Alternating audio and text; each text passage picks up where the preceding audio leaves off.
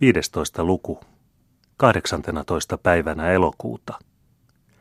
Kesäillan aurinko oli juuri laskeutunut Mälarin ulapoihin Riddarholman taa, kun vahakynttilöitä jo alettiin sytyttää Tukholman kuninkaallisessa linnassa.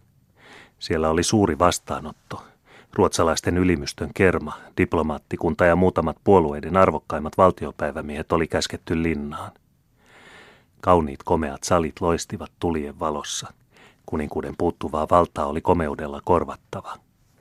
Kaikki oli ylellisyyttä, kohteliaisuutta, seremoniaa, eivätkä hovitapain kahleet kuitenkaan tuntuneet raskailta muille kuin niille, jotka olivat niihin tottumattomat.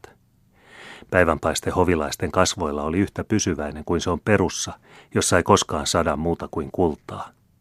Tänne ei kuulunut mitään valituksia koko Ruotsin valtakunnasta, ei mitään nälkäisen kansan hätähuutoja, ei mitään melua valtiopäivään suuresta sanatehtaasta, ei yhtään uhkausta kaikkialla kaupungissa kokoontuvista kerhoista.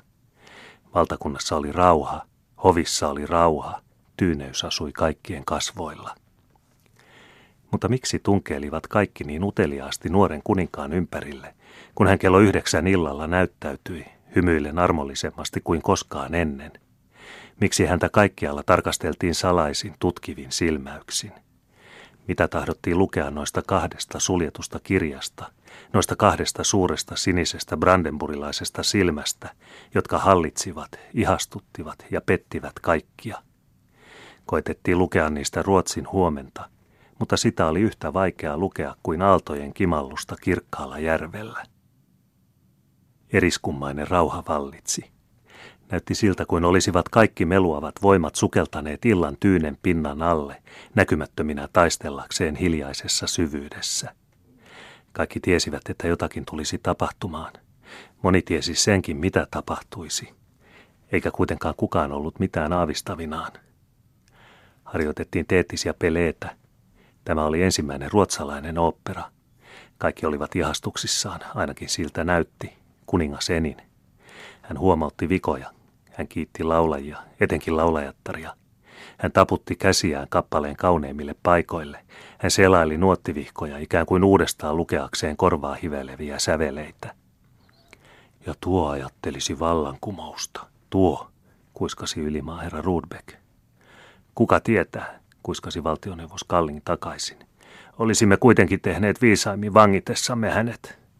Hänet. Tiedättekö, mitä hän teki, kun aamupäivällä olin hänen puheillaan?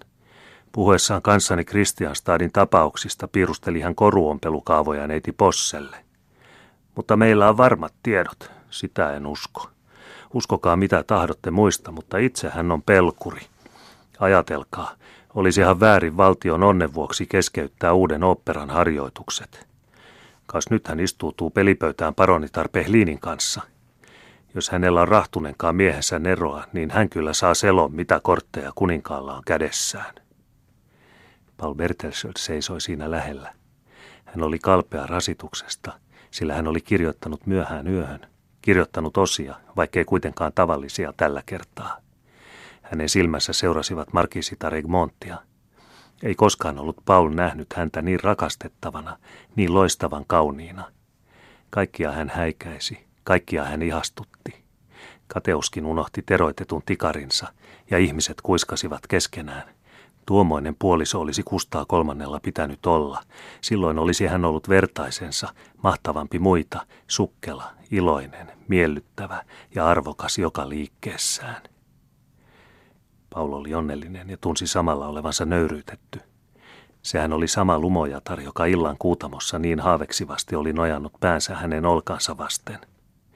Mutta nyt tuo kaikkien ihailema, hymyilevä ja kuitenkin niin ylpeä ei suvainnut katsahtaakaan häneen. Silloin pistettiin paperi hänen kouraansa. Hän kääntyi, mutta tuoja oli jo kadonnut. Pieni tuoksuva kirje poltti hänen kättään. Paul hiipi ikkunan luo ja luki ranskan kielellä. Teitä odotetaan keltaisessa huoneessa. Se on hän, ajatteli Paul itsekseen, ja hänen sydämensä alkoi valtavasti sykkiä. Hetken kuluttua vetäytyi hän kenenkään huomaamatta osoitettuun huoneeseen. Mutta hän ei tavannut siellä markisitarta. Sen sijaan istui siellä vanhanpuoleinen sotaherra, huolimattomasti sohvassa venyen. Tämä henkilö oli niitä, joita täytyi kolmasti katsella. Ensisilmäyksellä hän näytti tyhmältä, toisella iloisen veltolta, kolmannella viekkaalta. Se oli kuninkaan ja hattujen vaarallisin, viekkain ja leppymättömin vastustaja, kenraali Pehlin. Istukaa, nuori mies, minulla on teille jotakin sanottavaa, virkkoi kenraali sotamiehen suoruudella ja esimiehen äänellä, joka ei siedä vastaväitteitä. Pauli jäi seisomaan.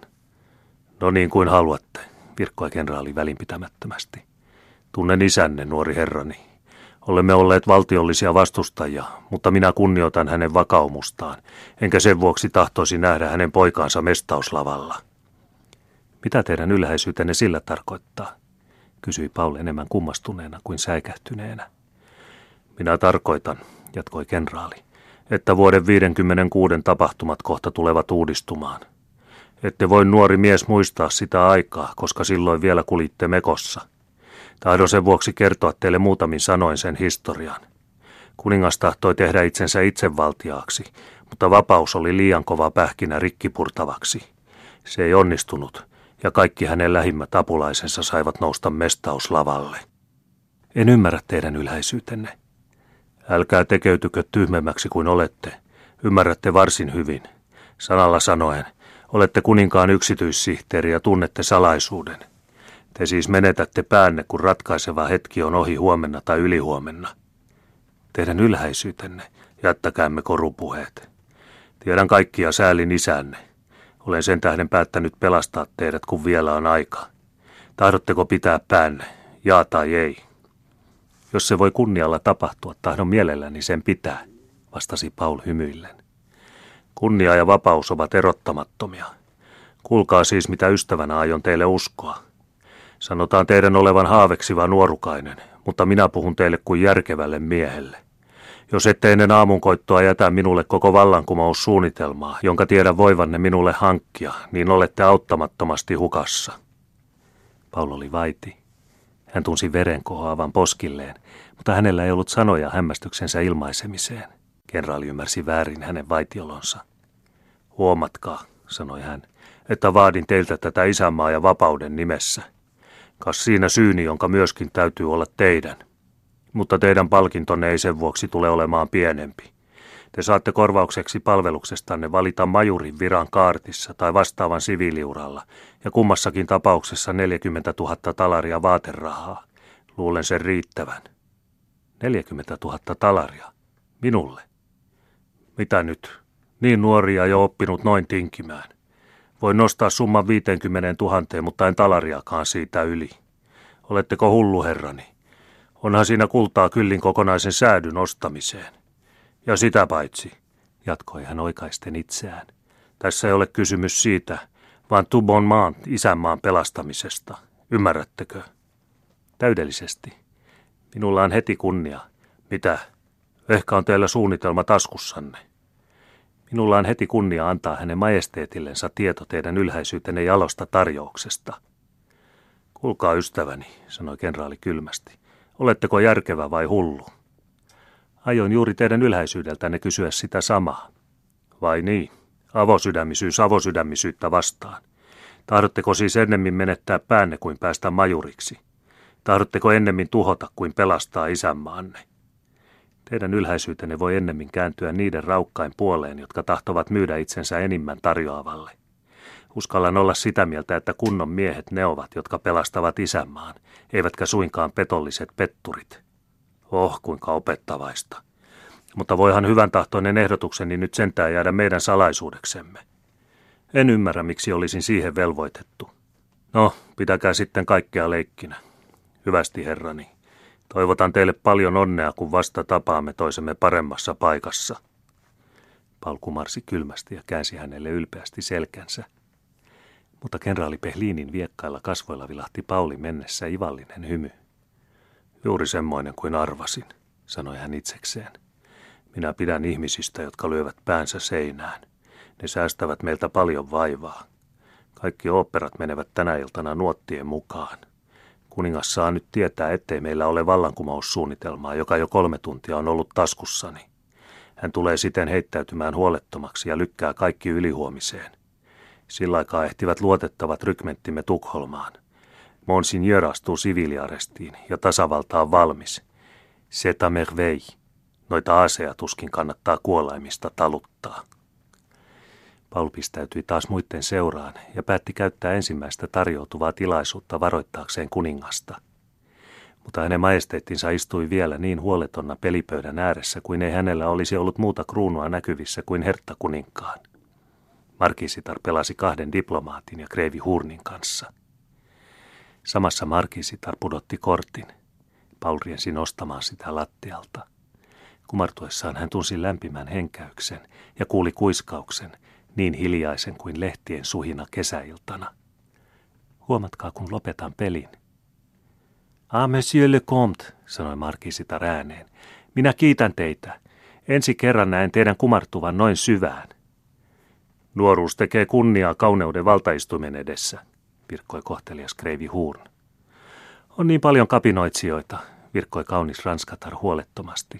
Mutta millaisia kortteja olette minulle antanut? Pelkkiä talonpoikia ja porvareita. Sehän on kauheaa. Yksi kuningas, yksi rouva ja yksi sotamies, kaikki muut hakkuja. Paul vetäytyi takaisin, asettuen ikkunan komeroon. Sieltä hän seurasi hiljaista äänten solinaa, ihmisten huulilla väikkyvää hymyilyä, liehuvia pukuja, kuninkaan vilkkaita liikkeitä ja iloisia sukkeluuksia, tuolla taempana olevan Pehlinin kasvoilla karehtivaa hyväntahtoista ja tyhmäksi tekeytyvää ilmettä ja Markisitar Regmontin huoletonta keikailemista. Eikö koko tämä valtakunta nukkunut ruusuilla?